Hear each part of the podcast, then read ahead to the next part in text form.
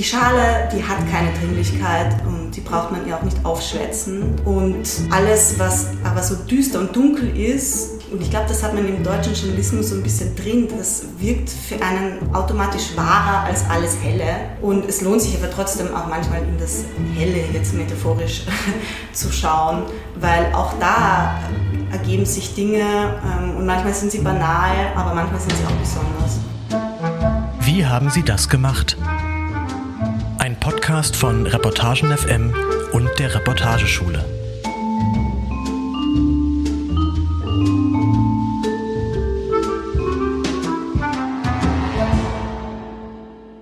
Hallo liebe Hörerinnen und Hörer zu, wie haben Sie das gemacht? Dem gemeinsamen Podcast von Reportagen FM und der Reportageschule Reutlingen. Alle zwei Wochen laden wir die besten Reporterinnen und Reporter Deutschlands ein und besprechen mit ihnen jeweils einen ihrer Texte. Mein Name ist Martin Hogger und mein Gast heute ist Sarah Geisler. Hallo Sarah. Hallo Martin. Sarah, du bist Chefredakteurin von Fluter Online, dem Jugendmagazin der Bundeszentrale für politische Bildung. Heute aber reden wir über deinen Text in der Zeit, über die Blattglasschale und die Frage, was finden die Deutschen an dieser Schüssel? Als ich dir die Anfrage für den Podcast geschickt habe, hast du zwei Dinge gesagt. Erstens, dass du deine Termine in Kalenderwochen organisierst und zweitens, dass du diesen Text nicht mehr los wirst. Wieso glaubst du, wirst du diesen Text nicht mehr los? Wieso? Da könnte man wahrscheinlich auch wieder einen Text drüber schreiben, aber es vergehen wenige Tage oder Kalenderwochen, an denen mir niemand eine Schüssel schickt.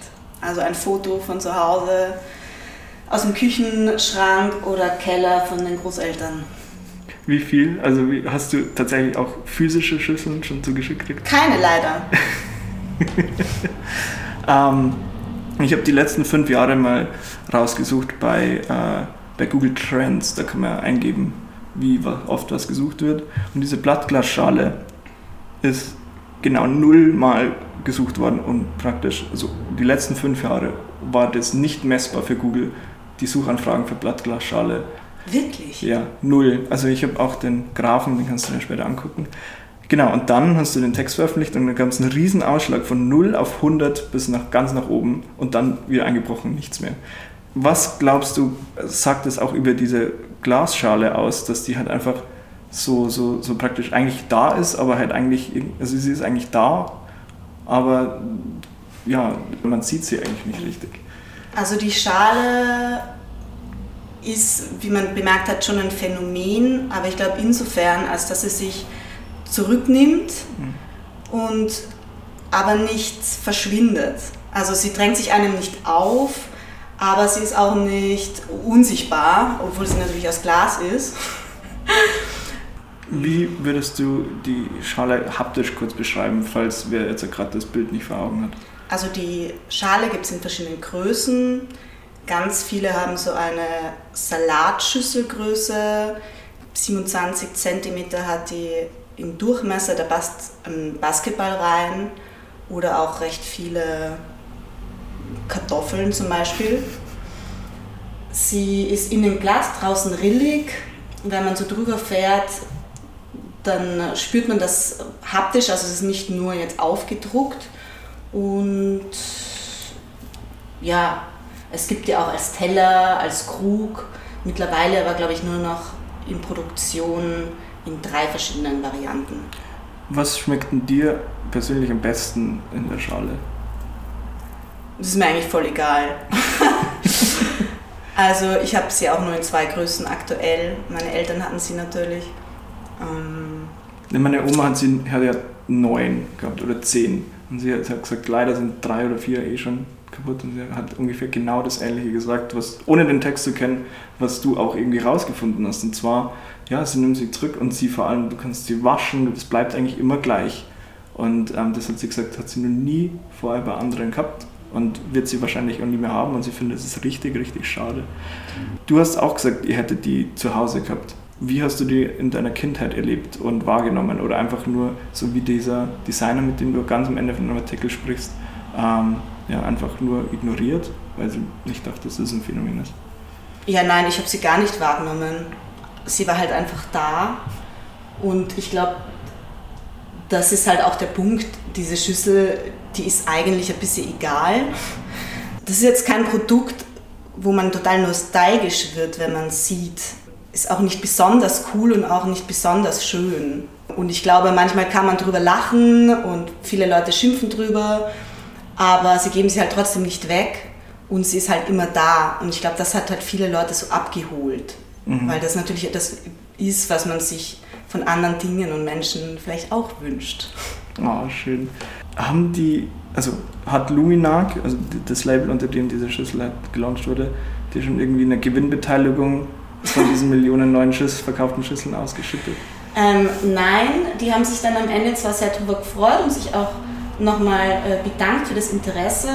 Es war aber anfangs auch echt schwer, mit denen ins Gespräch zu kommen. Also ich glaube, ich habe sicher über 20 E-Mails geschickt an die Pressestelle in Frankreich.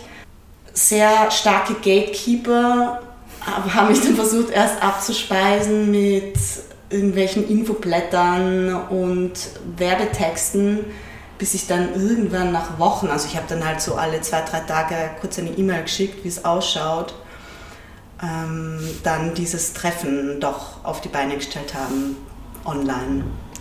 Dann gehen wir noch gleich zu, zu äh, anschließend zu den Herrn Ströbele, diesem grünen Politiker.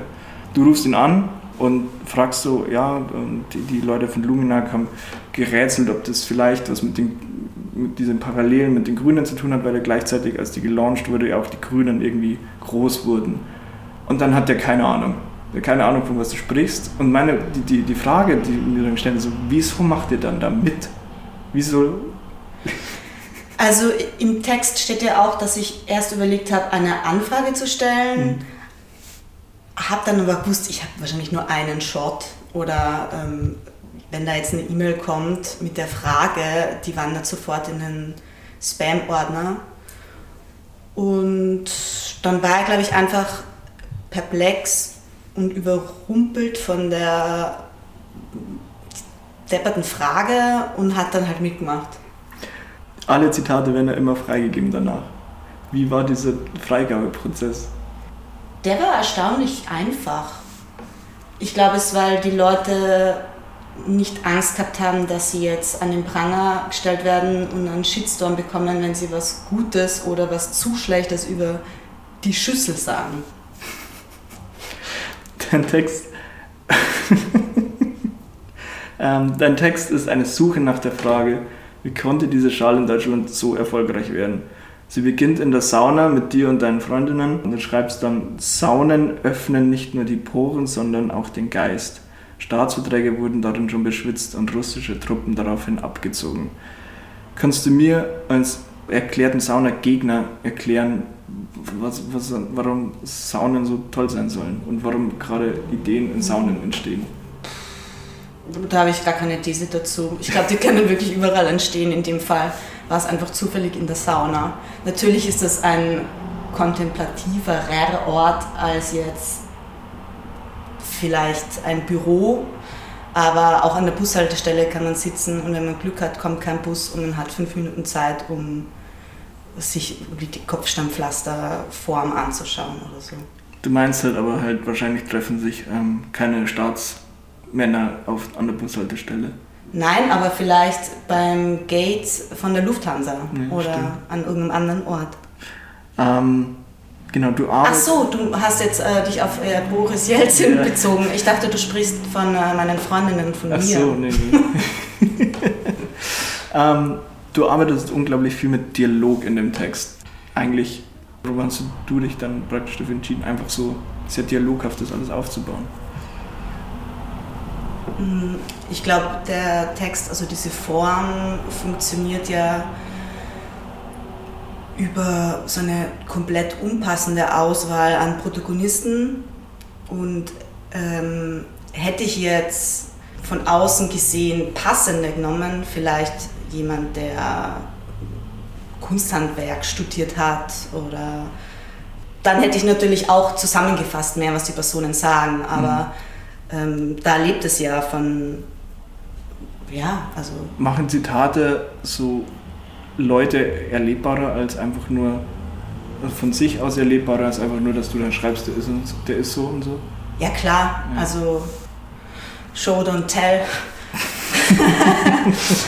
ähm, Wieso hast du den Text dann so als Suche aufgeschrieben? Also halt eben so Reportage gemacht, mhm. du hast ja, und nicht halt einfach so wie, keine Ahnung, ein Essay, wie, wie gerne andere über die Deutschen und ihr Wesen schreiben, in Anführungszeichen. Ich habe Anführungszeichen gemacht fürs Protokoll. Ich glaube, also man hätte es natürlich auch anders aufschreiben können, ja. wie immer.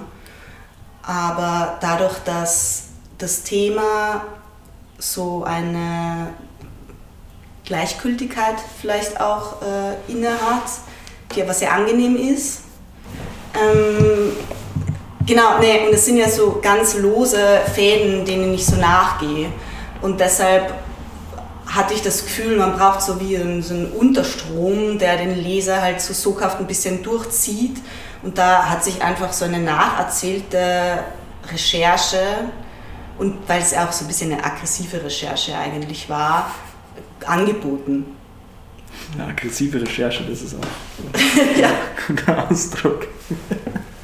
Gibt es auch unaggressive Recherchen? Ähm, schon, also die war ja, ich weiß nicht, das liest sich ja schon ein bisschen manisch vielleicht auch.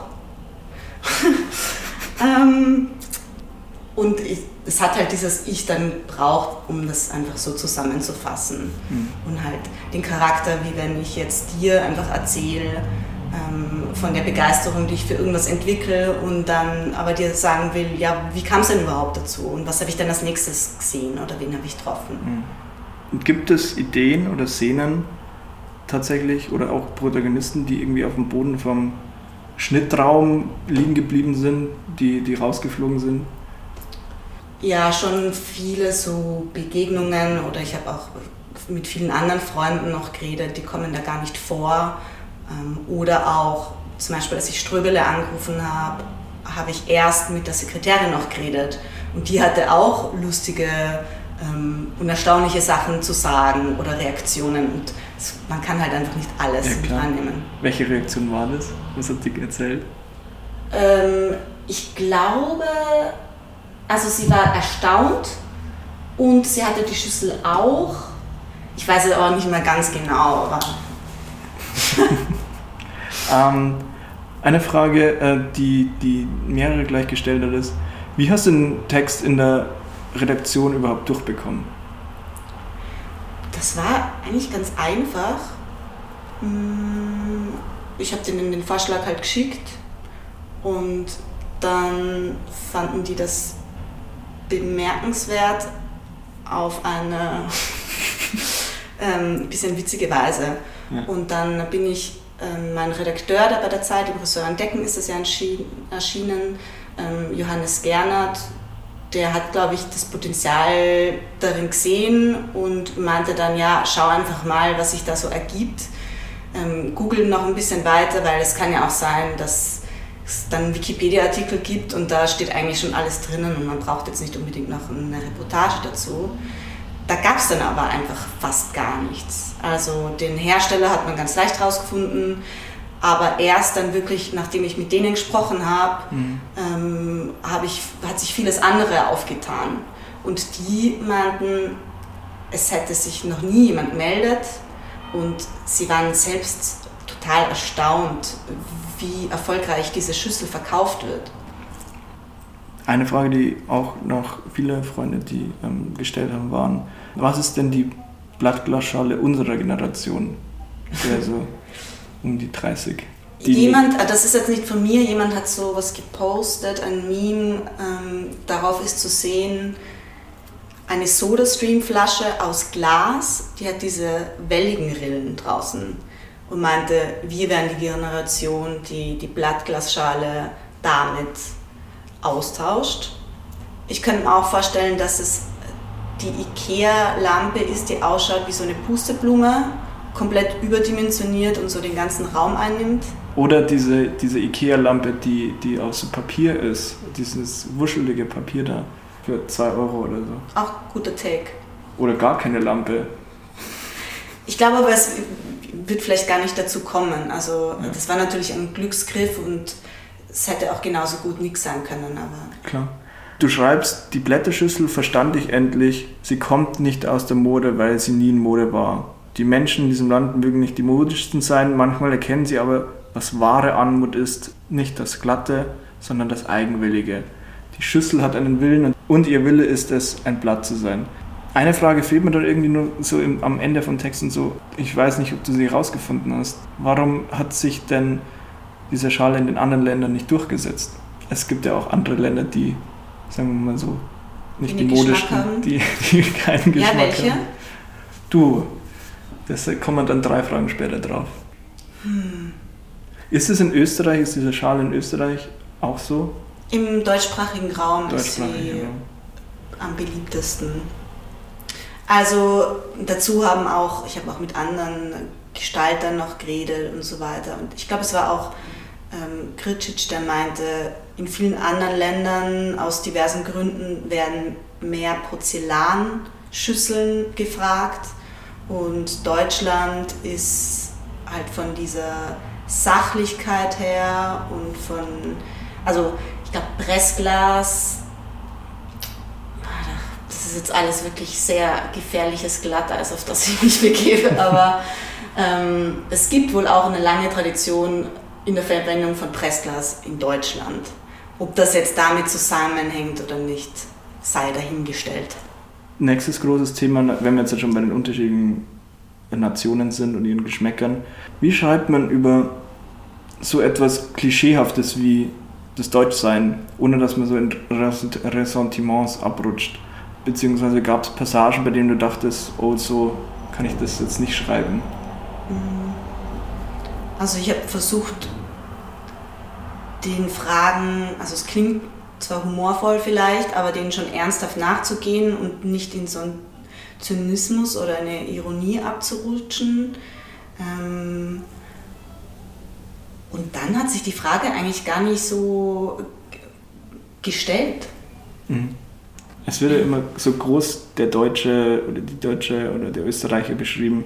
Es ist ja eigentlich nur so begrenzt möglich, diese so, so 80 Millionen Leute einfach zu beschreiben. War das auch der Grund, also weil, weil ja jeder so unterschiedlich ist mhm. und aber diese Schale so omnipräsent und beliebt war, war das der Grund, warum auch niemand eine Ahnung hatte so richtig, warum die jetzt so omnipräsent ist?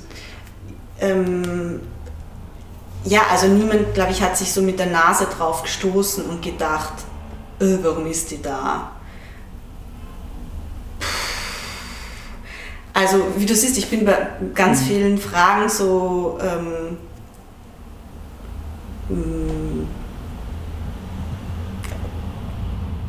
weiß ich selbst nicht weiter, mhm. weil ich, das, das liegt dem Thema halt so inhärent. Man muss es zwar ernst nehmen, aber kann jetzt auch nicht in jede Ecke unendlich viel hinein interpretieren. Das hält das halt dann doch nicht. Deshalb mhm. ähm, braucht es halt diese einzelnen Personen, die alle einen kleinen Aspekt beitragen und nicht jetzt einen Menschen, der einem sagt, ähm, das ist der Grund, warum ja. die Deutschen diese Schüssel jetzt so lieben. Und sie zu haben und sie dann mal genauer sich anzuschauen und so zu, drüber zu meditieren, ist, glaube ich, für viele Leute halt eine Art Uhrenvergleich dann gewesen. So, ah, okay, ihr habt ja auch immer noch, wir haben sie auch immer noch und warum auch immer, aber der Fakt, der vereint uns ein bisschen. Mhm. Das ist eigentlich voll der gute Punkt. Vielleicht, keine Ahnung. Die, die, Sarah hat gerade ihren Mundwinkel ganz weit nach unten gezogen. Was mich ja extrem fasziniert hat, ist, dass der Text sauwitzig ist. Und äh, etwas, wo ich den Eindruck habe, irgendwie, dass es irgendwie im deutschen Journalismus so fehlt. Ähm, das ist, ohne dass du dich selbst auf den Podest stellen musst, aber ist es auch so dein Eindruck, dass das alles sehr ernst ist? Es ist schon alles sehr ernst. Also die Lage gerade ist einfach auch sehr ernst und deshalb ist es auch so wichtig, dass wir, das klingt jetzt alles so ernst, diesen Journalismus haben, der aufdeckt und der anprangert und aufklärt. Aber zwischendurch muss man auch mal verschnaufen und ich glaube, viele Leute sind auch müde davon, sich immer nur mit diesen Extremen zu beschäftigen. Also teilweise schlägt man eine Zeitung auf und es kommt einem vor wie ein Actionfilm und Hardcore-Porn, wo es nur um Totschlag noch geht. ähm, und natürlich kann man da nicht dagegenhalten mit ein bisschen Humor, aber es schadet auch nicht. ähm, und, ja. ja, sag. Also ich glaube, oft hat man so die Angst, dass ein Thema keine Berechtigung hat, wenn es nicht düster genug ist. Und die Schale, die hat keine Dringlichkeit und die braucht man ihr auch nicht aufschwätzen. Und alles, was aber so düster und dunkel ist, ich, und ich glaube, das hat man im deutschen Journalismus so ein bisschen drin, das wirkt für einen automatisch wahrer als alles Helle. Mhm. Und es lohnt sich aber trotzdem auch manchmal in das Helle, jetzt metaphorisch, zu schauen, weil auch da ergeben sich Dinge ähm, und manchmal sind sie banal, aber manchmal sind sie auch besonders, mhm. die Leute gerne lesen. Auf jeden Fall. Ich mag mal ein bisschen ähm, von dem Text weggehen mhm. und ähm, du hast einen anderen Text für, das Dummy-Magazin geschrieben, den, also, den sauwitzig fand. Und zwar hast du dich in ein Schwein hineingefühlt, aus erster Perspektive. Wie fühlt man sich in ein Schwein hinein? Was ist. also manchen Leuten fällt das schwerer und manchen leichter. ähm, ich habe einfach dieses Schwein kennengelernt und stand dann mit dem halt recht lang auf einer Weide in Brandenburg herum. Das hat geholfen. Was ist lang? Nicht so lang, ehrlich gesagt. Eine Weile. Denn das Schwein am Ende der Geschichte, jetzt spoilere ich das doch, wird ja auch geschlachtet. Ja.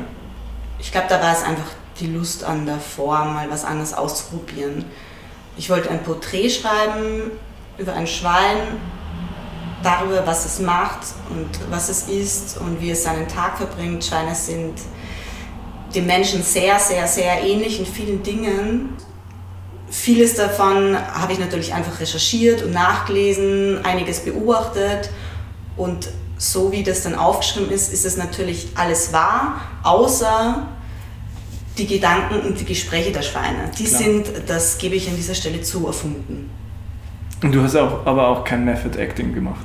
Nein, das nicht. Dann beim nächsten Mal. Ähm, Sarah, du hast erst Journalismus studiert und danach was komplett anderes eigentlich, und zwar Kinowissenschaft und Ostasienwissenschaft. Mhm. Also ich wollte schon als Kind immer Journalistin werden und bin dann aber mit 18 nach China gegangen, mal für ein Jahr. Dann habe ich wieder entschieden, ah, ich will aber jeden Fall Journalismus erstmal machen. Und dann nach ein paar Jahren habe ich gemerkt, ah, irgendwie lässt mich China doch nicht los und habe dann beschlossen, dass es eine gute Idee wäre, das zu verbinden. Und habe dann nochmal ein Sinologiestudium nachgelegt, währenddessen ich aber gemerkt habe, dass wenn ich mich wirklich ähm, wenn ich mich wirklich auskennen will, muss ich die Sprache so gut beherrschen, dass ich auf jeden Fall mehrere Jahre vor Ort sein müsste. Und es ist ein, es war für mich ein bisschen masochistisch, das Studium. Und habe dann gemerkt, dass ich das einfach nicht durchhalten würde. Mhm. Ähm, und jetzt ist es aber schon das, so, dass mich das Thema noch mehr interessiert als andere. Und wenn zum Beispiel bei Fluter wir was über China machen, dann kümmere ich mich halt drum. Mhm. Ähm, jetzt im Moment, inzwischen ist auch mein Interesse wieder mehr aufgeflammt.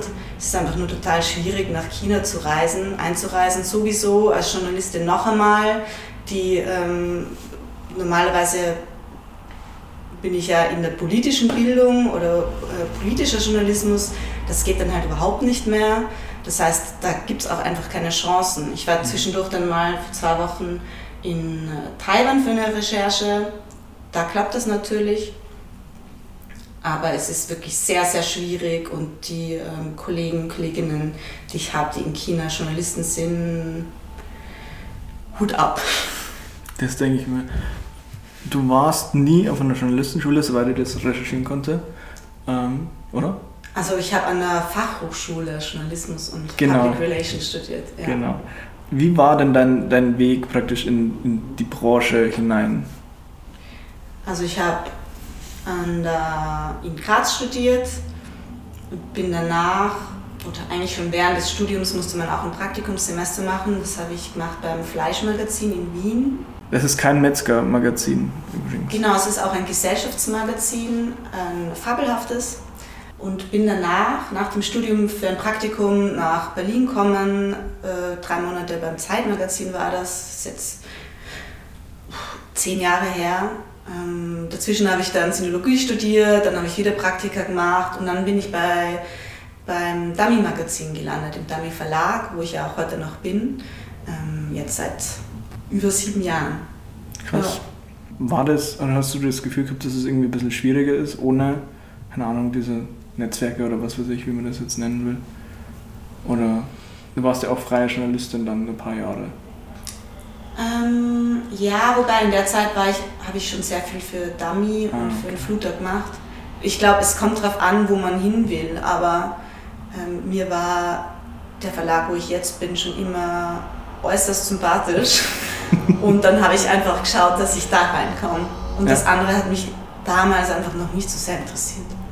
Hast du so Tipps für Nachwuchsjournalistinnen, Dinge, die du gerne eher gewusst hättest? Boah, ich weiß immer noch viel nicht. also, ich glaube, es ist gut, in Recherchen rigoros und gleichzeitig pragmatisch zu sein, sich daran zu halten, was einen selbst interessiert und aber auch nicht gleich ab, also sich davon abschrecken zu lassen, wenn was wenn sich eine Geschichte jetzt nicht sofort ergibt oder ich glaube, es ist immer gut, bevor man einen Text schreibt, sich nochmal zu überlegen, braucht es den? Und was will ich damit sagen? Und das muss jetzt auch gar nicht immer überkantidelt auf Teufel komm raus jedes Mal die Welt verändern. Aber so irgendwas mitzunehmen und wenn es was ganz Kleines ist, ist schon nicht schlecht. vielen Dank, Sarah, dass du dir die Zeit genommen hast und vielen Dank an alle Hörerinnen und Hörer. Wenn euch die Folge gefallen hat, teilt sie gerne überall herum und gebt 5 Sterne auf Spotify. Das wäre auch nicht das Schlechteste. Wir freuen uns, wenn ihr das nächste Mal wieder zuhört. Servus. Ciao.